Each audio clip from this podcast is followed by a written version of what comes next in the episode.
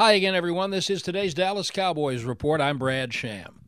Continuity in the offensive line is something football teams seek, but it can be elusive. The Cowboys have moved players at left guard and left tackle, and Sunday, with dependable Robert Steele out, there will be a new starter at right tackle alongside All Pro guard Zach Martin.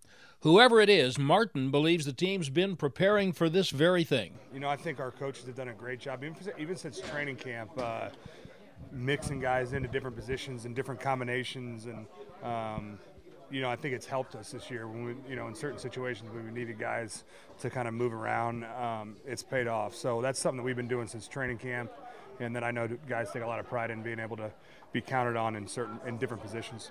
The Cowboys can clinch a playoff berth with a win in Jacksonville, where they've only played once and never won. Sunday at noon Central Time. That's today's Cowboys report. I'm Brad Sham.